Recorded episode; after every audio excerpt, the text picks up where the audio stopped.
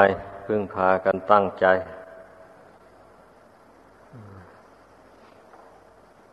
การเวลาไม่คอยท่ามันใกล้จะออกพรรษาแล้วนะ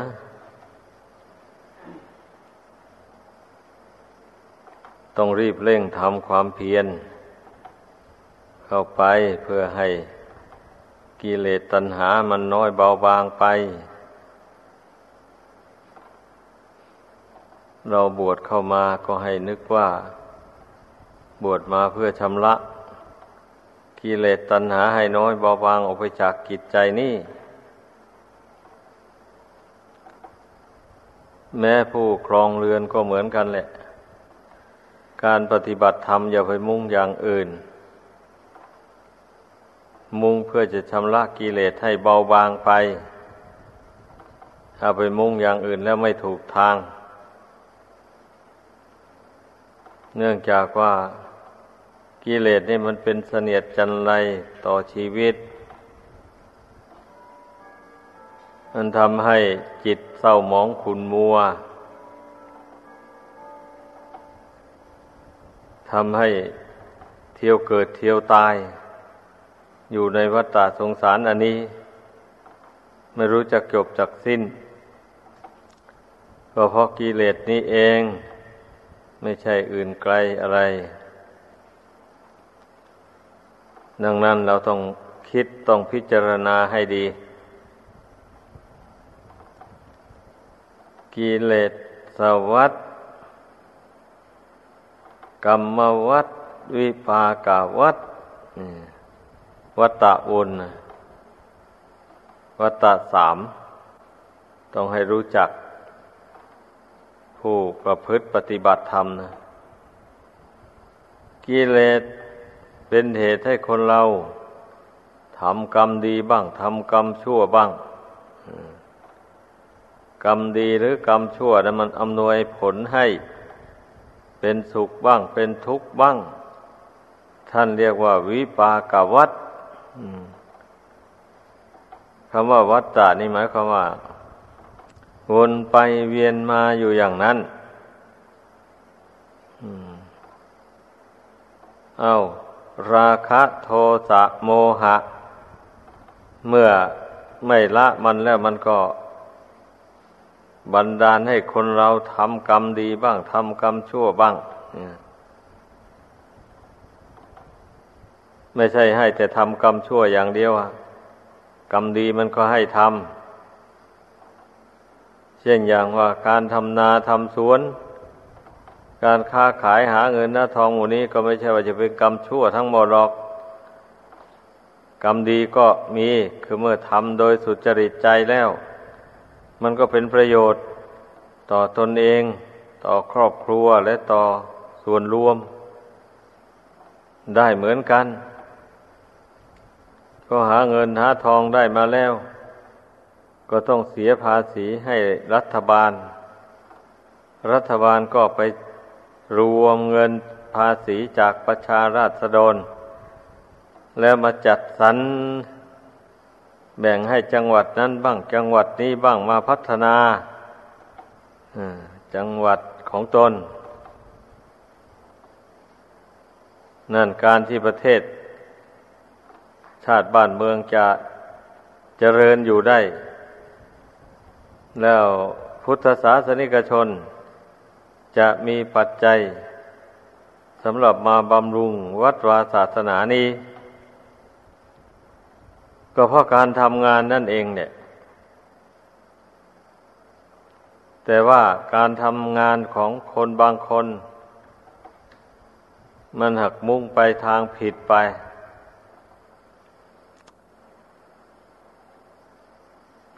เช่นอย่างว่าตนเองหาเอาโดยลำพังความคิด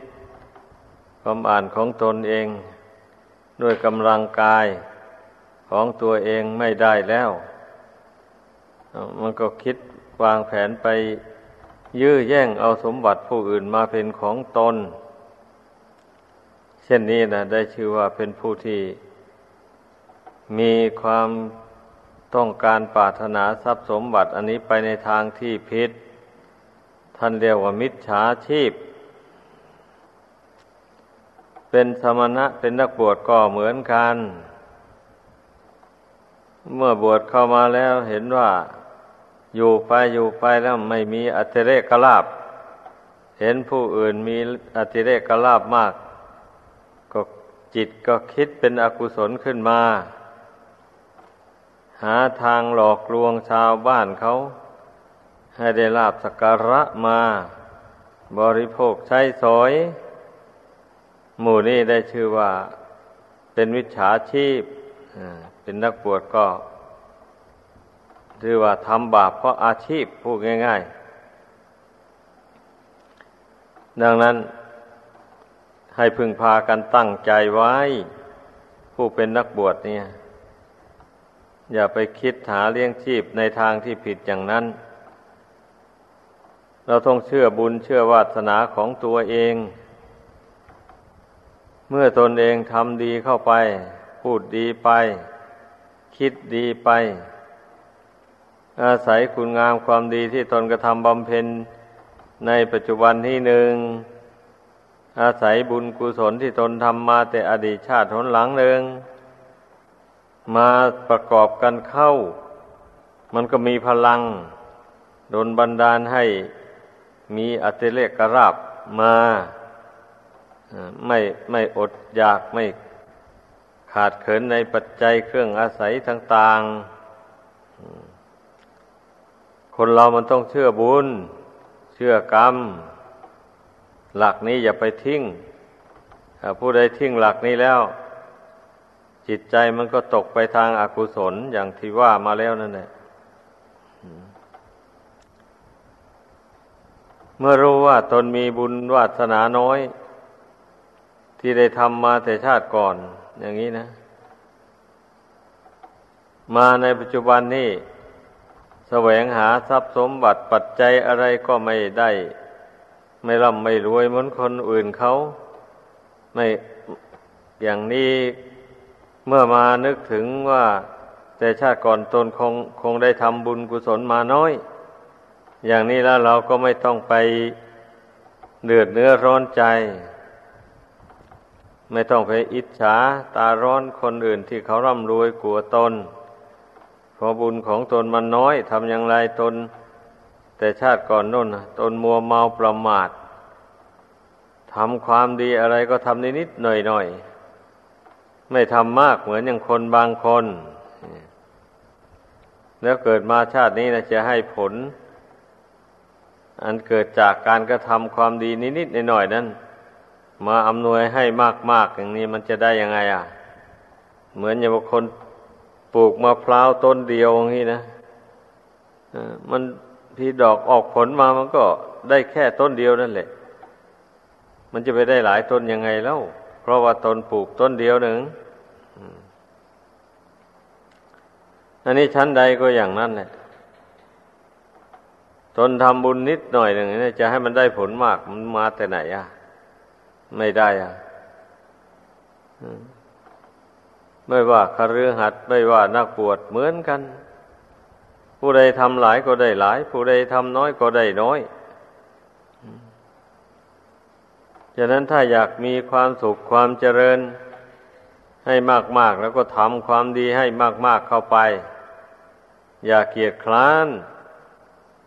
อย่าปล่อยให้ชีวิตนี้มันล่วงโรยไปเสียเปล่าเพราะว่าชีวิตนี่มันมีขอบเขตจำกัดอย่างที่เคยพูดมาแล้วว่าคนเรานั้นมันอยู่ในกรอบแห่งกรรมดีกรรมชั่วชีวิตนี้ก็อยู่ในกรอบแห่งกรรมดีกรรมชั่วเหมือนกันกรรมดีหรือกรรมชั่วที่ตัวทำมาแต่ก่อนนั่นแหละมันมาหล่อเลี้ยงไว้ทีนี้มันก็หมดเป็นสิมันมีขอบเขตจำกัดนะผู้ใดทำมาเท่าใดมันก็หล่อเลี้ยงชีวิตนี้ไปได้เท่านั้นแหละบุญกรรมเหมือนอย่างบุคคลรับประทานอาหารนี่แหละผู้รับประทานอิ่มเต็มอัตรามันก็อยู่ไปได้นานหน่อยถ้าผู้รับประทานน้อยอย่างนี้นะเดี๋ยวมันก็หิวมันก็เป็นอย่างนั้นเนี่ย อันนี้ก็เหมือนกันนะบุคคลผู้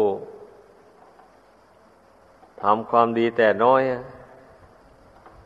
มันก็หิวความสุขอยู่อย่างนั้นแหละเพราะว่าความสุขนี่มันเกิดจากบุญนี่จากความดีไม่ใช่เกิดจากอย่างอื่นนี่บางคนก็อาจจะว่าอ้าวความสุขก็เกิดจากความเป็นผู้มีเงินมีทองมากสิ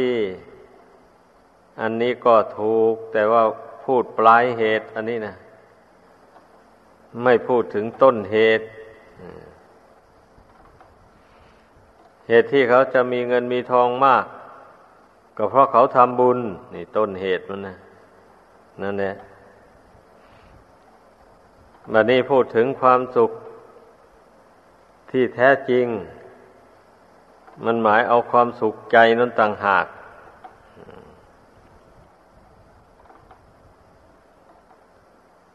สุขกายนี่มันจะไปสุขตรงไหนได้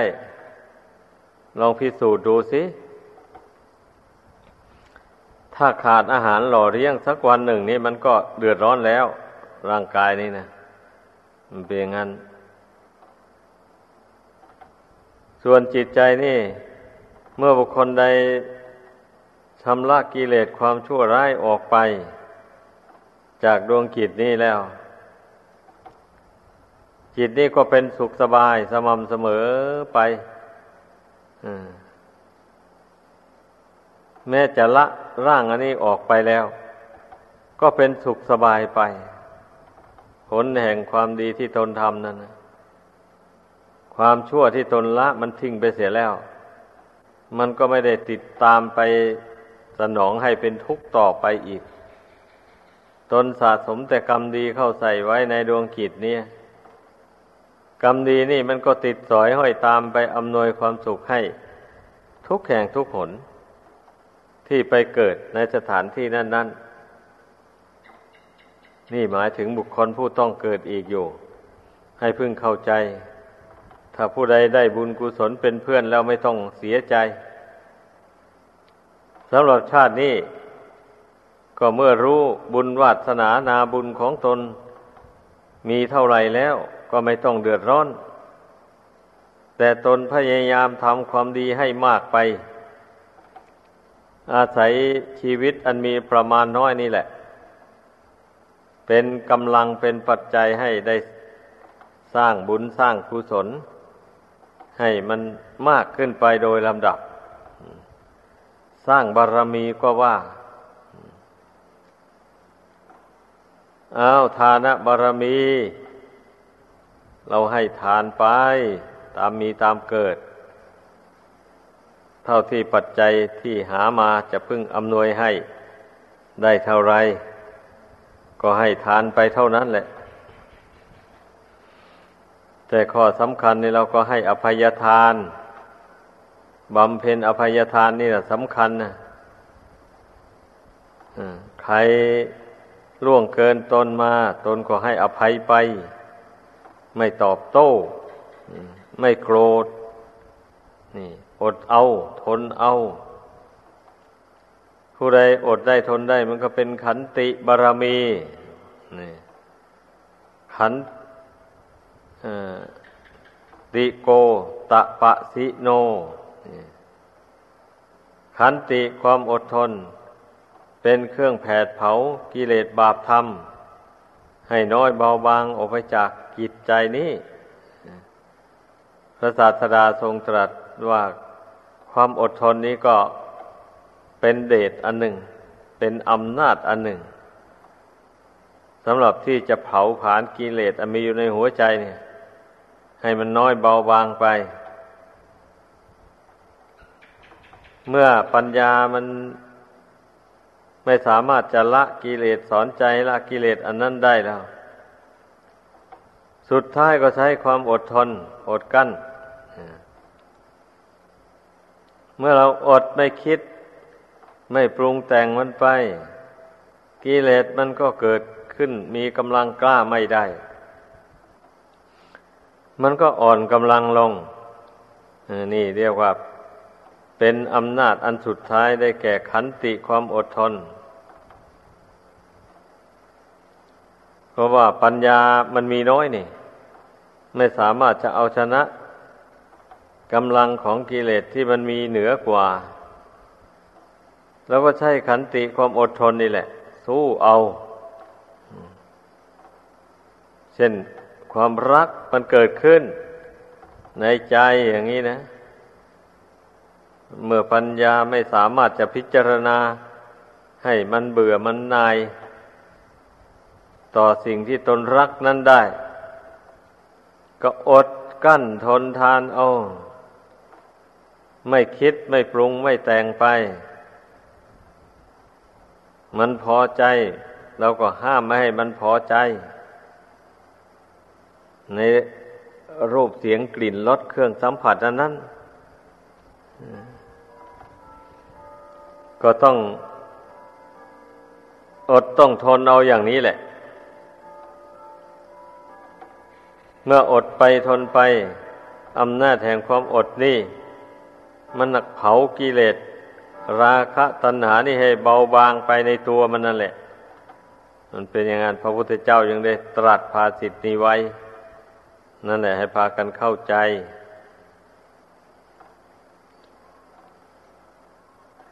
นี่แหละการบำเพ็ญบุญกุศลบำเพ็ญบารมีไม่ใช่ว่าจะหมายเอาว่าต้องให้วัตถุเข้าของเป็นทานมากๆจึงชื่อว่าทำบุญมากไม่ใช่เขาด่ามาเราไม่ด่าตอบอย่างนี้นะเราอดทนเอานี่มันก็เป็นบุญกุศลอยู่แล้วอันหมู่นี้แหละเห็นสมบัติเขามากๆอย่างนี้ก็ห้ามจิตตัวเองไว้อย่าไปให้มันอยากได้ของเขาทำความรู้สึกในใจของตนเองว่าตนมีเท่าไหร่ตนก็จะบริโภคเท่านั้นแหละจะไม่ไปทะเยอทะยานดิ้นรนอยากได้สมบัติผู้อื่นมาเป็นของตนเลยการที่มีอุบายแยบคายในใจอย่างว่านี่ไม่ให้จิตมันคิดโลภเพ่งเล็งโลภเล็งเพ่งเล็งไปในสมบัติผู้อื่นห้ามจิตนี้ได้มันก็เป็นบุญเป็นกุศลไม่ใช่น้อยนะให้พากันเข้าใจก็อย่างที่เคยพูดให้ฟังอยู่แล้วว่าคำว่ากุศลแปลว่าความฉลาดฉลาดละความชั่วทำความดีให้ได้นี่นะนี่แหละคือบุญกุศลอันสูงนะนี่นะบุญกุศลชั้นสูงไม่ใช่ชั้นต่ำมันยากที่บุคคลจะทำได้มีคนจำนวนน้อยที่ทำกุศลได้นี่ดังที่เราจะเห็นได้ว่าคนที่นับถือพระพุทธศาสนานี่ที่จะเข้าวัดเข้าวาจำศีลห้าศีลอุโบสถอยู่ในวัดชั่ววันหนึ่งคืนหนึ่งอย่างนี้ก็มีน้อยนิดเดียวหนึ่งคนที่ไม่เข้าวัดฟังธรรมจำศีลนั้นมีมากเหลือเกินแล้วคนที่เขายกโทษตีเตียนมาเขาด่ามาแล้วที่จะอดทนต่อคำด่าอันนั้นได้ไม่ต้องด่าตอบนี่กับแหมมีน้อยเต็มทีหาได้ยากแม้แต่นักบวชบางรูปบางร่างก็ยังไม่ไหวนี่ก็ยังไปตอบโต้ผู้อื่นอยู่เมื่อถูกนินทาว่าร้ายต่างๆอย่างนี้นะแต่พอเป็นนักบวชแท้ๆยังไม่อดไม่ทนแล้วชาวบ้านจะไหวหรือเพราะนั้นธรรมดาเป็นนักบวชนี่มันต้องอดทนต่อคำด่าว่าเสียดสีต่างๆนานา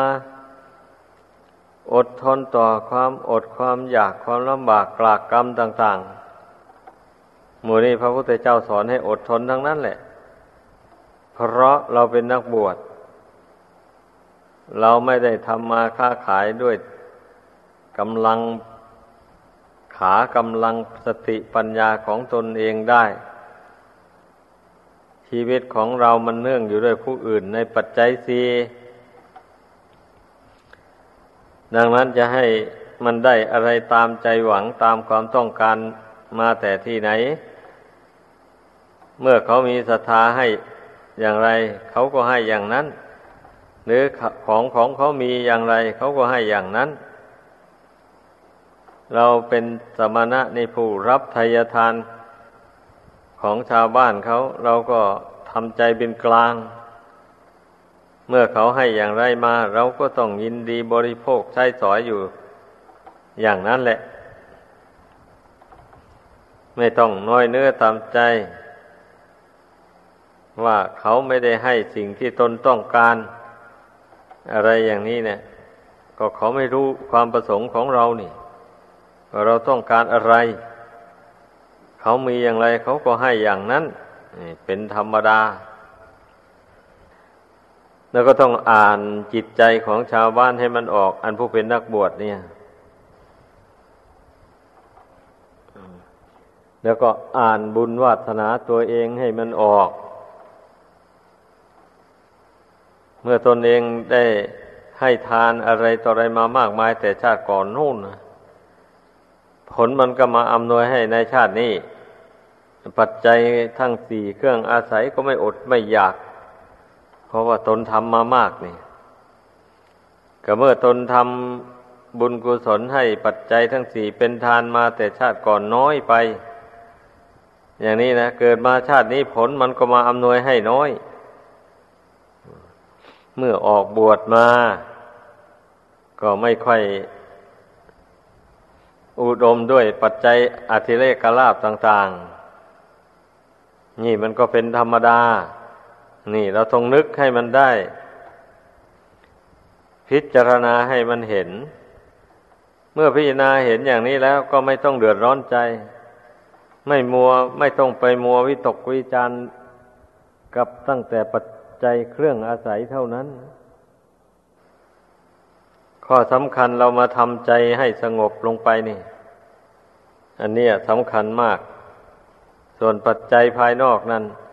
ว่าแต่มันพอประทังชีวิตเป็นอยู่ไป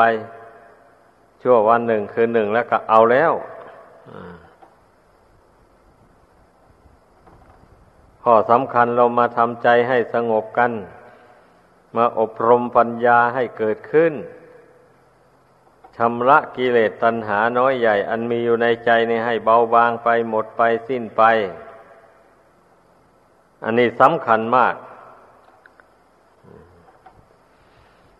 เพราะว่าเมื่อกิเลสตัณหาหมดไปเท่าใดทุกข์ทางใจนี่มันก็หมดไปเท่านั้นอันทุกข์ทางกายนี่ไม่ไหวแม้ว่าใครจะบำรุงร่างกายอันนี้ด้วยอาหารการบริโภคปานิชบรรจงอย่างไรก็ตามมันก็ไม่เที่ยงไม่ยั่งยืนอยู่นั่นแหละมันก็แปรปรวนไปอยู่อย่างนั้นซึ่งไม่เหมือนอย่างดวงใจดวงใจอันนี้เมื่อเราบำรุงด้วยบุญด้วยกุศลความดีต่างๆมากเข้าไปเท่าไหร่มันก็ยังมีความสุขความสบายใจความสงบใจก็มากขึ้นเท่านั้นความรู้ความฉลาดก็มีมากขึ้นเมื่อเราสะสมบุญกุศลให้มากๆเข้าไปแล้วนะมันเป็นเช่นนั้นบางคนก็ว่าอาศัยก็อะไรก็อาศัยแต่บุญอาศัยแต่บุญอย่างเดียวนั่นแล้วตนไม่ศึกษาเราเรียนตนไม่ทำมันจะรู้หรือมันจะได้หรืออันนั้นก็จริงอยู่ไม่ปฏิเสธไม่ค้านว่าการศึกษาเราเรียนนั่นนะแต่ว่าลองสังเกตดูสิบางคนเรียนแทบตายไม่ได้เลยก็มีอยู่นี่บางคนเขาเรียนไปเขาก็ไม่ได้ออกแรงเท่าไหร่เขาก็ท่องได้จำได้แม่นยำดีเหล่านี้นะเป็นเพราะอะไรเล่าต้องคิดดูให้ดีนั่นแหละมันเป็นเพราะกรรมคือการกระทำมันแตกต่างกันตั้งแต่ชาติก่อนนู่น บางคนก็มัวเมาขี้เกียจขี้ค้านในการเรียนในการฟังไม่เอาไหนในการเรียนการจำวิชาความรู้ในทางโลกก็เหมือนกันบางคนไม่เอาไหนจริงๆนั่นแล้วเมื่อเกิดมาในชาตินี้นะนิสัยอันนั้นมันก็ติดตามมาเกิดมาชาตินี้มันก็จึงได้อัดอั้นตันปัญญาเพราะตนขี้เกียจขี้ค้านศึกษาเราเรียนมาแต่ชาติก่อนนู่นวันนี้บางคนแต่ชาติก่อนเขาก็สนใจในการเรียนการจำมาวิชาความรู้ทั้งทางโลกทางธรรมก็ไม่เบื่อไม่นายอย่างนี้แต่ว่าบุญวาสนาบารมีมันยังไม่เต็มก็ยังละกิเลสไม่หมดก็ต้องมาเกิดอีกอานิสงส์แห่งการฟังการศึกษาเราเรียนท่องบนจดจำเอาวิชาความรู้ต่างๆนั่นนะมันก็ติดตามมาอำนวยผลให้เป็นคนผู้มีสติมีปัญญาดีเป็นผู้สนใจในการศึกษาเราเรียนก็จำได้ง่ายดีก็เพราะว่ามันเคยฝึกตนมาแต่ก่อนนู่นนะเคยเรียนเคยจำมานิสัยนั่นนะมันติดตามมานะมันทำให้คนเรานั่นเป็นคนรู้ผู้ฉลาดขึ้นมาได้นี่เพราะฉะนั้นคนเราน่ะมันถึงได้มีความเป็นอยู่แตกต่างกันพูดถึงการศึกษาเราเรียนจึงแตกต่างกันให้พึงเข้าใจไม่ใช่ว่าเกิดมาชาตินี้นะเป็นคนผู้รู้ผู้ฉลาดเองโดยไม่ได้อาศัยปัจจัยแต่หนหลังเลยอย่างนี้ไม่ใช่นะให้เข้าใจอาศัยปัจจัยแต่หนหลังเนี่ยตนพอใจเรียนพอใจท่องบนมาแต่ชาติก่อนนู่นนั่นแหละเป็นปัจจัย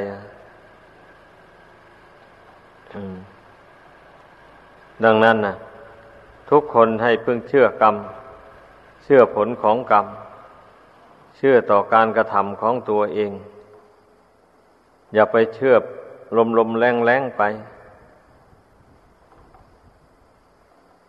ถ้าคนเราไม่ต้องอาศัยบุญกุศลความดีแต่ก่อนแล้วทุกคนมันก็เหมือนกันหมดสิถ้ารู้ฉลาดก็ฉลาดเหมือนกันหมดเรียนอะไรก็จำได้เหมือนกันหมดถ้าไม่รู้ก็ไม่รู้เหมือนกันหมดนี่ถ้าหากว่าไม่ต้องอาศัยบุญกรรมบาปกรรมแล้วชีวิตคนเรานี่มันก็จะเหมือนกันไปหมดเลยทีเดียวนั่นต้องพิสูจน์ดูให้รู้ให้เห็นด้วยตนเอง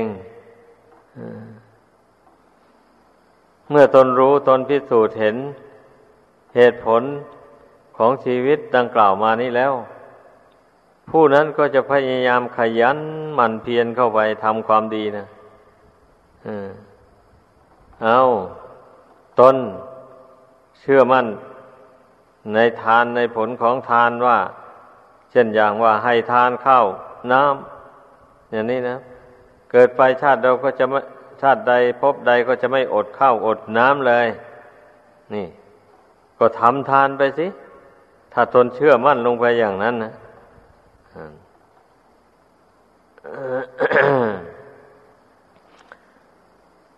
เมื่อตนได้ให้ผ้านุ่งผ้าห่มเป็นทานไปอย่างนี้เชื่อมั่นว่าเกิดไปชาติใดพบใดก็จะไม่อดผ้านุ่งผ้าห่ม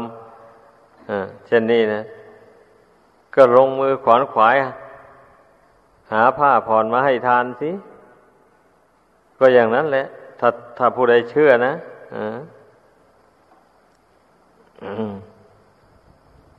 ถ้าว่าตนขวนขวายเอา้าถ้าไม่มีทุนทรัพย์เพียงพอเห็นคนอื่นเขาสร้างเสนาสนะกุฏิวิหารโบสถ์อะไรถวายไว้ในพุทธศาสนานี้เช่นนี้ตนมีกำลังทรัพย์ เท่าไรก็ไปอนุโมทนากับเพื่อนเข้าไปหรือตนมีกำลังกายมีโอกาสก็เอาไปช่วยการช่วยงานในวัดวาอารามเข้าไปอย่างนี้ก็เท่ากับว่าเราได้ร่วมก็ได้ร่วมกับผู้อื่นสร้างเสนาสนะที่อยู่ที่อาศัยให้เป็นทานเกิดไปชาติใดพบใดก็ไม่อดที่อยู่มีที่อยู่มีที่อาศัยเป็นหลักเป็นแหล่งอานิสงส์แห่งการสร้างเสนาสนะให้เป็นทานตนเกิดไปชาติใดไม่มีโรคภัยเบียดเบียนก็เพราะรู้จักว่าการให้ยาเป็นทานนี่ผลแห่งการให้ยาเป็นทานนี่มันก็จะอำนวยให้เกิดไปชาติใดก็จะมีสุขภาพอนามัยดีปราศจากโรคภัยไข้เจ็บอันร้ายแรงต่างๆและประกอบกับเว้นจากการเบียดเบียนบุคคลอื่นและสัตว์อื่นทรมานสัตว์อื่นเว้นจากทรมานสัตว์อื่นให้ได้รับความทุกข์ความเจ็บปวดทนทุกข์ทรมานต่างๆหมดนี้นะถ้าผู้ใดพอใจในการเบียดเบียน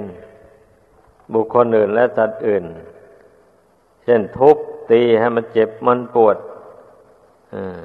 ให้มันทนทุกข์ทรมานจนกลัวจะตายอย่างนี้นะอันนี้แหละกรรมมันเนี่ยมันจะตามไปสนองเอาเกิดไปชาติใดก็มีแต่โรคภัยอันร้ายแรงนะเบียดเบียนร่างกายรักษาอย่างไรก็ไม่หาย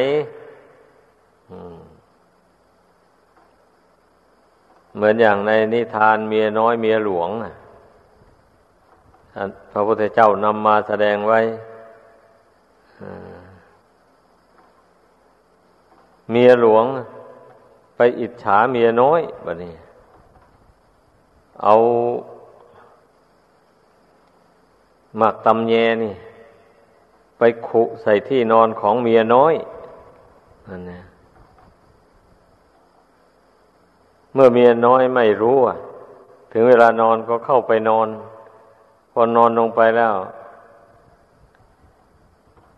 มันก็เกิดคันคลายขึ้นมาคันเอาซะเต็มที่เลยเกาเอาจนว่าน้ำเลือดน้ำเหลืองไหลอย่างนี้นะอ้าวกรรมนั้นมันก็ติดสอยห้อยตามพอมาเกิดในศาสนาพระพุทธเจ้าของเรานี่ก็มาเกิดในตระกูลกษัตริย์สักยราชนั่นเองเลยมาเป็นน้องสาวของท่านพระอนุรุทธะนะ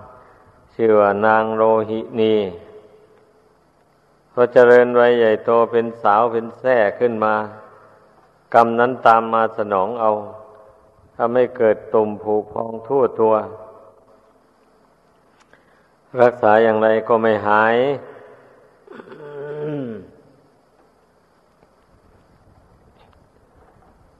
พระพี่ชายพระอนุรุทธะท่านจึงแนะนำให้รวบรวมเงินทองที่มีเอามาสร้างหอฉันถวายสงฆ์มีพระพุทธเจ้าเป็นประมุขเสีย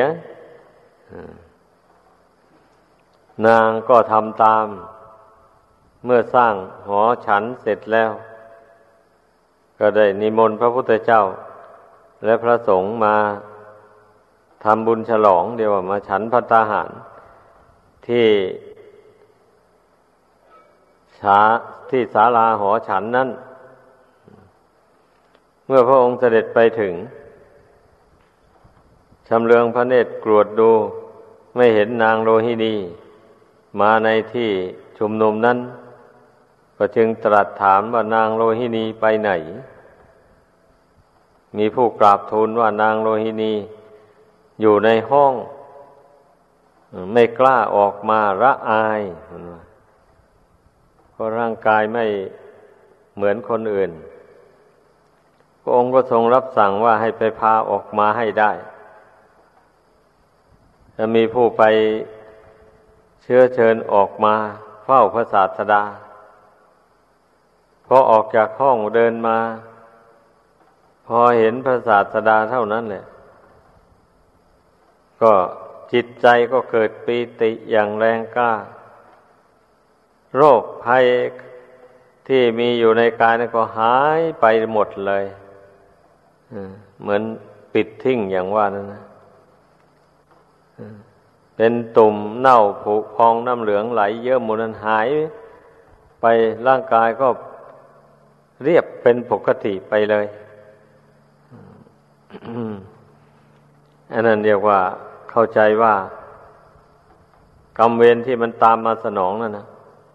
มันจะหมดอายุลงในคราวนั้นจึงบันดาลให้เป็นไปอย่างนั้น นี่แหละเรื่องกรรมเรื่องเวรนะเรื่องการทรมานบุคคลอื่นให้ได้รับทุกขเวทนานะกรรมเวรนั้นมันตามสนองเอาจริงๆดังนั้นบุคคลไม่ควรยึดถือความโกรธความอิจฉาริษยาต่างๆหมดนี้ไว้ในใจแม้แต่ใช้คำหยาบโลนด่าว่าเสียดสีผู้อื่นเฉยๆเนี่ยไม่ถึงกับลงไม้ลงมือมันก็เป็นกรรมเป็นเวรเหมือนกันนะนั่นเนี่ยเกิดไปชาติใดพบใดก็มีแต่คนเขาด่าว่าเสียดสีแม่ไม่ไปทำให้ใครเป็นทุกข์เดือดร้อนก็ตามเพราะกรรมที่ตนทำมาแต่ก่อนนั้นตนเคยด่าว่าเสียดสีผู้อื่นมาแต่ก่อนนู่นมันตามมาสนองเอามันโดนบันดาลให้คนอื่นนั้นมองเห็นตนนั้นน่าเกลียดน่าชังอยากจะด่าอยากจะว่าอยู่อย่างนั้นเมื่อเขาด่าเขาว่าเข้าไปแล้วก็โกรธแบบนี้นะก็ด่าตอบเขาไปมันก็เลยเป็นกรรมเป็นเวรผูกพันกันไปอีกแล้ววันนี้นั่นวาจานี่เป็นเอกนะระวังให้ดีพระพุทธเจ้าหรือนักปราชญ์ทั้งหลายท่านยกวาจานี่เป็นเอกเลขเป็นโทหนังสือเป็นตรีเพราะวาจานี่มันก็ออกมาจากใจไม่ใช่มันมาจากที่อื่นเมื่อใจมันชั่วใจดำอมหิตแล้วการกล่าววาจาอะไรออกมาภายนอกมันก็เป็นวาจาหยาบคายเป็นวาจาเสียบแทงจิตใจผู้อื่นให้เจ็บอกเจ็บใจนี่คนใจดำมาเป็นอย่างนั้นนะนั่นแหละมันเป็นกรรมเป็นเวรให้เข้าใจ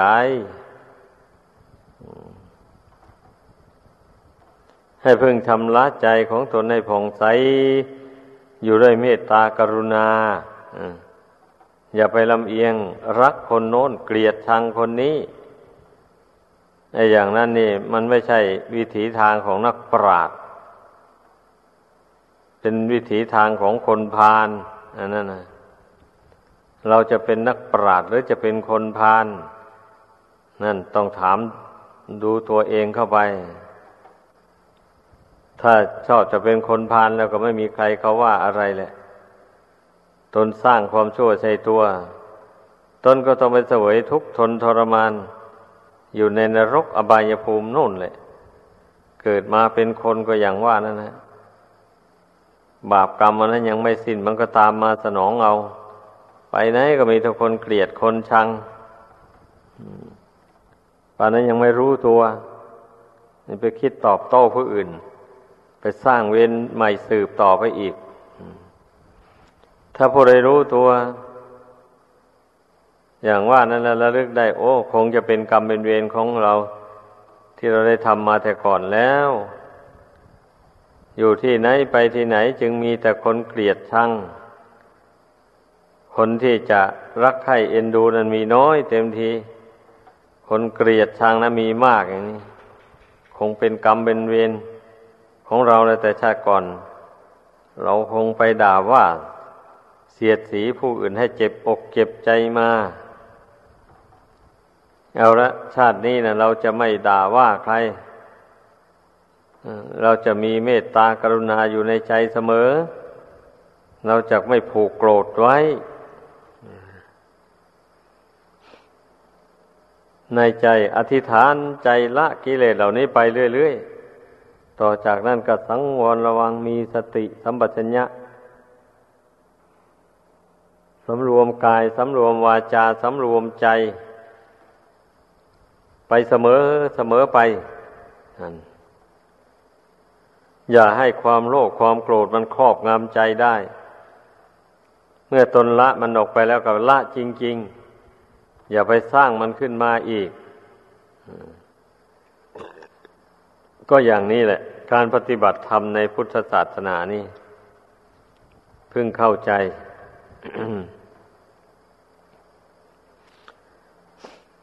เรามาถือเอาดวงจิตดวงนี้นะเป็นหลักนะ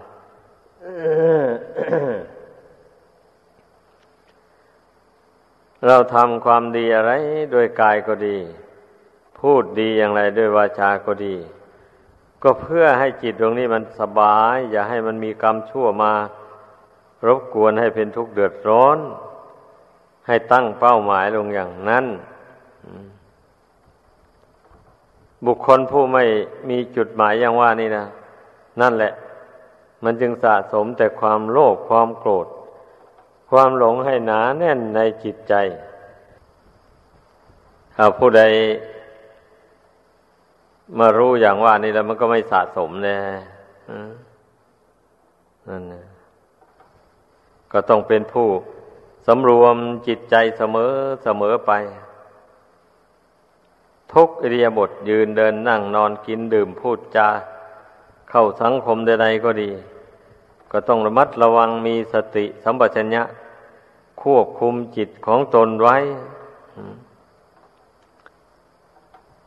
อย่าให้จิตมันวอกแวกให้จิตมันหนักแน่นตั้งมั่นต่อความดีไว้ตนทำความดีมาอย่างไรก็ใจตั้งมั่นอยู่ในความดีอันนั้นแหละไว้เมื่อใจมันตั้งมั่นอยู่ในบุญกุศลความดีอย่างว่านั้นแล้วบุญกุศลนี่เป็นเกราะป้องกันตัวนะใครด่ามามันก็ไม่รู้สึกโกรธเคืองง่ายๆเพราะบุญกุศลมันเป็นเกราะป้องกันตัวอยู่มันเป็นอย่างนั้นเรื่องมันนะใครยกโทษติเตียนใครไม่พอใจอะไรหาเรื่องอิจฉาริษยายั่วให้โกรธก็ไม่โกรธคนมีบุญเป็นเครื่องอยู่คนมีปัญญาเป็นอาวุธนั่นประหัตประหารความโกรธความไม่พอใจต่างๆให้ออกไปจากดวงจิตนี้เลยโดยที่อย่างที่ว่ายกตัวอย่างให้ฟังเมื่อเขาด่ามาก็ไม่ด่าตอบอดกั้นทนทานไป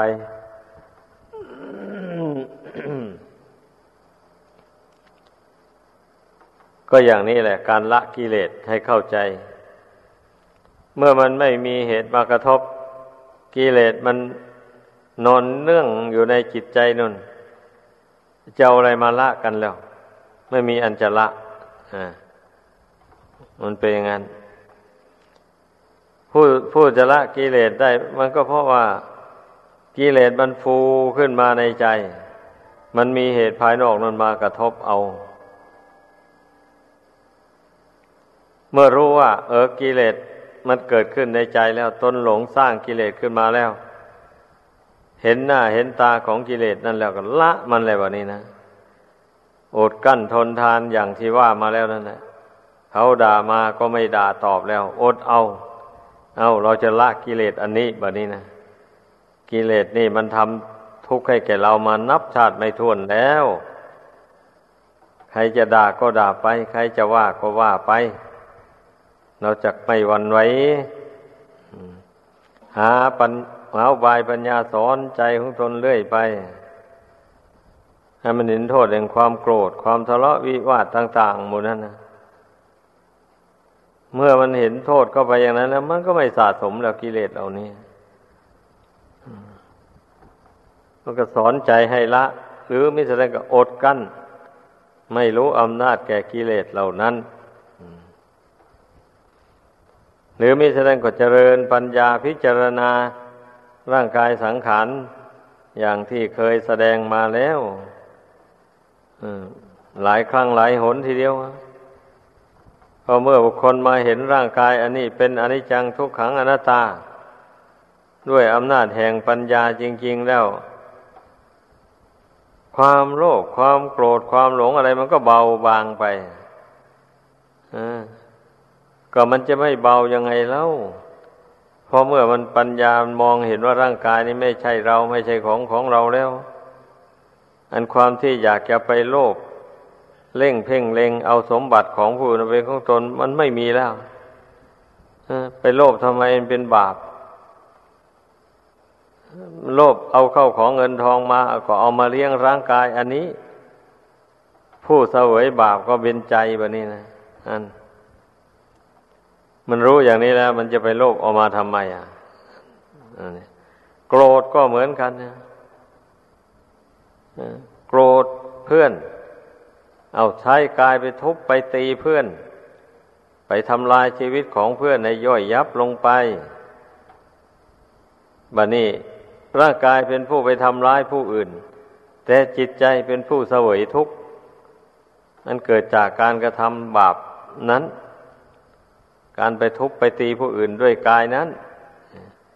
ใจเป็นผู้เสวยทุกข์บัดนี้นะอย่างนี้นะ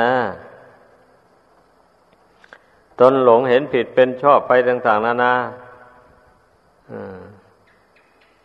ไม่ทำบุญกุศลไม่ละกิเลสออกจากจิตใจเมื่อไม่ทำบุญมันก็บุญมันก็ไม่มีที่จะอำนวยความสุขให้นั่นแหละเพราะความเห็นผิดว่าทำบุญไม่ได้บุญทำบาปไม่ได้บาปบุญก็ไม่ทำบาปก็ไม่ละบัดนี้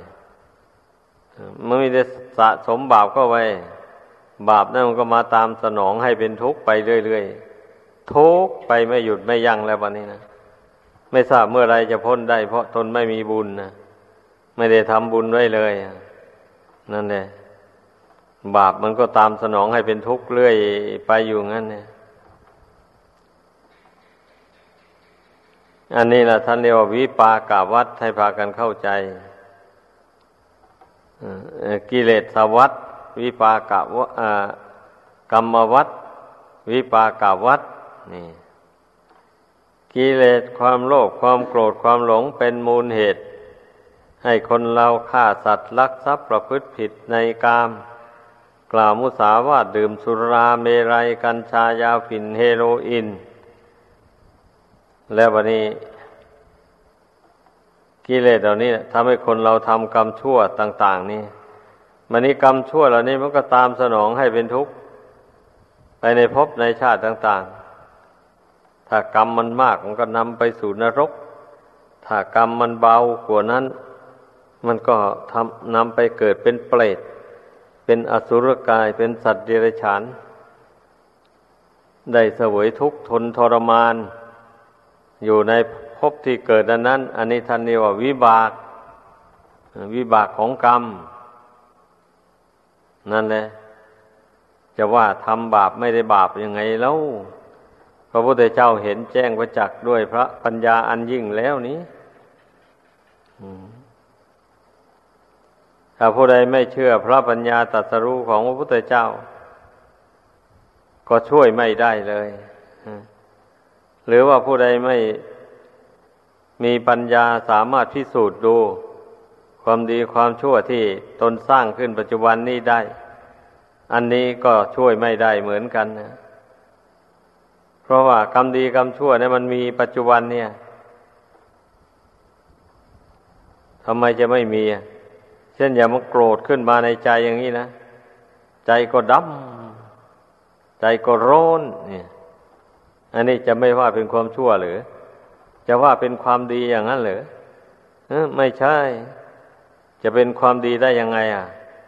เพราะมันทำใจเป็นทุกข์เดือดร้อนนะทำใจให้เศร้าหมองนี่อยากจะดูความชั่วก็ เพ่งดูปัจจุบันนี้ก็ได้นะเวลามันเผลอๆแล้วไปโกรธขึ้นมาในใจนะความชั่วนี่มันความโกรธนี่มันชั่วอย่างนี้เนาะมันไม่ดีอย่างนี้เอาละเราจะละมันแบบนี้ต่อไปนี่มันเห็นแล้วมันเห็นโทษแห่งความโกรธนั่นแล้วนี่เป็นอุบายละกิเลสนะถ้ากิเลสอย่างนี้มันไม่มีนะพระพุทธเจ้าก็ไม่สอนให้คนเราภาคเพียรสร้างบุญกุศลภาคเพียรพยายามอบรมปัญญาให้เกิดขึ้นที่เราทำความดีต่างๆเหล่านี้นะอบรมปัญญาให้เกิดขึ้นมาหมดนี้นะก็เพื่อที่จะค้นดูกิเลสอันมันหมักหมมอยู่ในใจนี่ให้พบเมื่อพบแล้วก็ละมันอย่างว่านั่นแหละเมื่อเขาด่ามาโกรธขึ้นมาในใจนี่แหละเราเห็นหน้าของกิเลสแล้วอย่างนี้นะเราจะไม่ตามมันเอาไม่โกรธไม่ด่าตอบอันนี้อดเอาก็อย่างนี้แหละจึงเรียกว่าเป็นผู้เพียรละกิเลส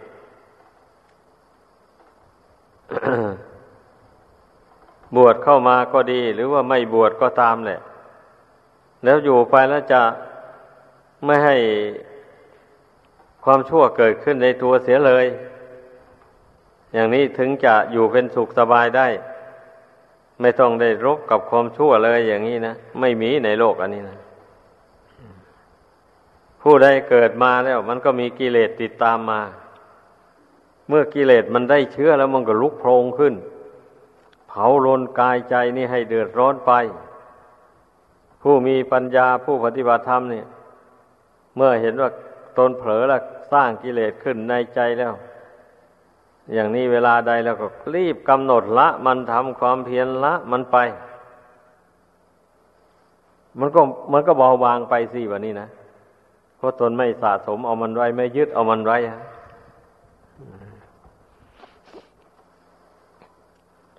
ถ้าหากว่าตนมีสติแก่กล้ามีสัมปชัญญะกำลังแข็งแรงดีอย่างนี้แล้วกิเลสมันก็ไม่ได้ทันได้เกิดมากพอเรื่องไม่ดีต่างๆกระทบกระทั่งมามันรู้ตัวทันว่านั่นคือความชั่วอย่าไปสร้างมันขึ้นมาพอรู้ตัวอย่างนั้นแล้วก็กำหนดละมันทันทีเลยความโกรธมันก็ไม่ทันได้เกิดขึ้นในใจอย่างรุนแรงมันก็เบาลงไปอย่างนี้แหละจึงเรียกว่าเป็นผู้ตัดวัฏฏะวนอันนี้ให้น้อยให้สั้นลงไปโดยลำดับก็เมื่อละความโลภภาคเพียรพยายามละความโลภโดยการให้ทานไปเรื่อยๆอย่างนี้นะภาคเพียรละความโกรธด้วยการเจริญเมตตากรุณาด้วยการรักษาศีลให้บริสุทธิ์ไปก็ดีเราภาคเพียรพยายามละความหลงด้วยการภาวนาพิจารณาเห็นธาตุสี่ขันธ์ห้านี่เป็นอนิจจังทุกขังอนัตตาเรื่อยไปอย่างนี้แหละจึงได้ชื่อว่าเป็นการภาคเพียรพยายามละกิเลสตัณหาให้น้อยเบาบางออกไปจากจิตใจจนกว่ามันจะหมดสิ้นไปดังแสดงมา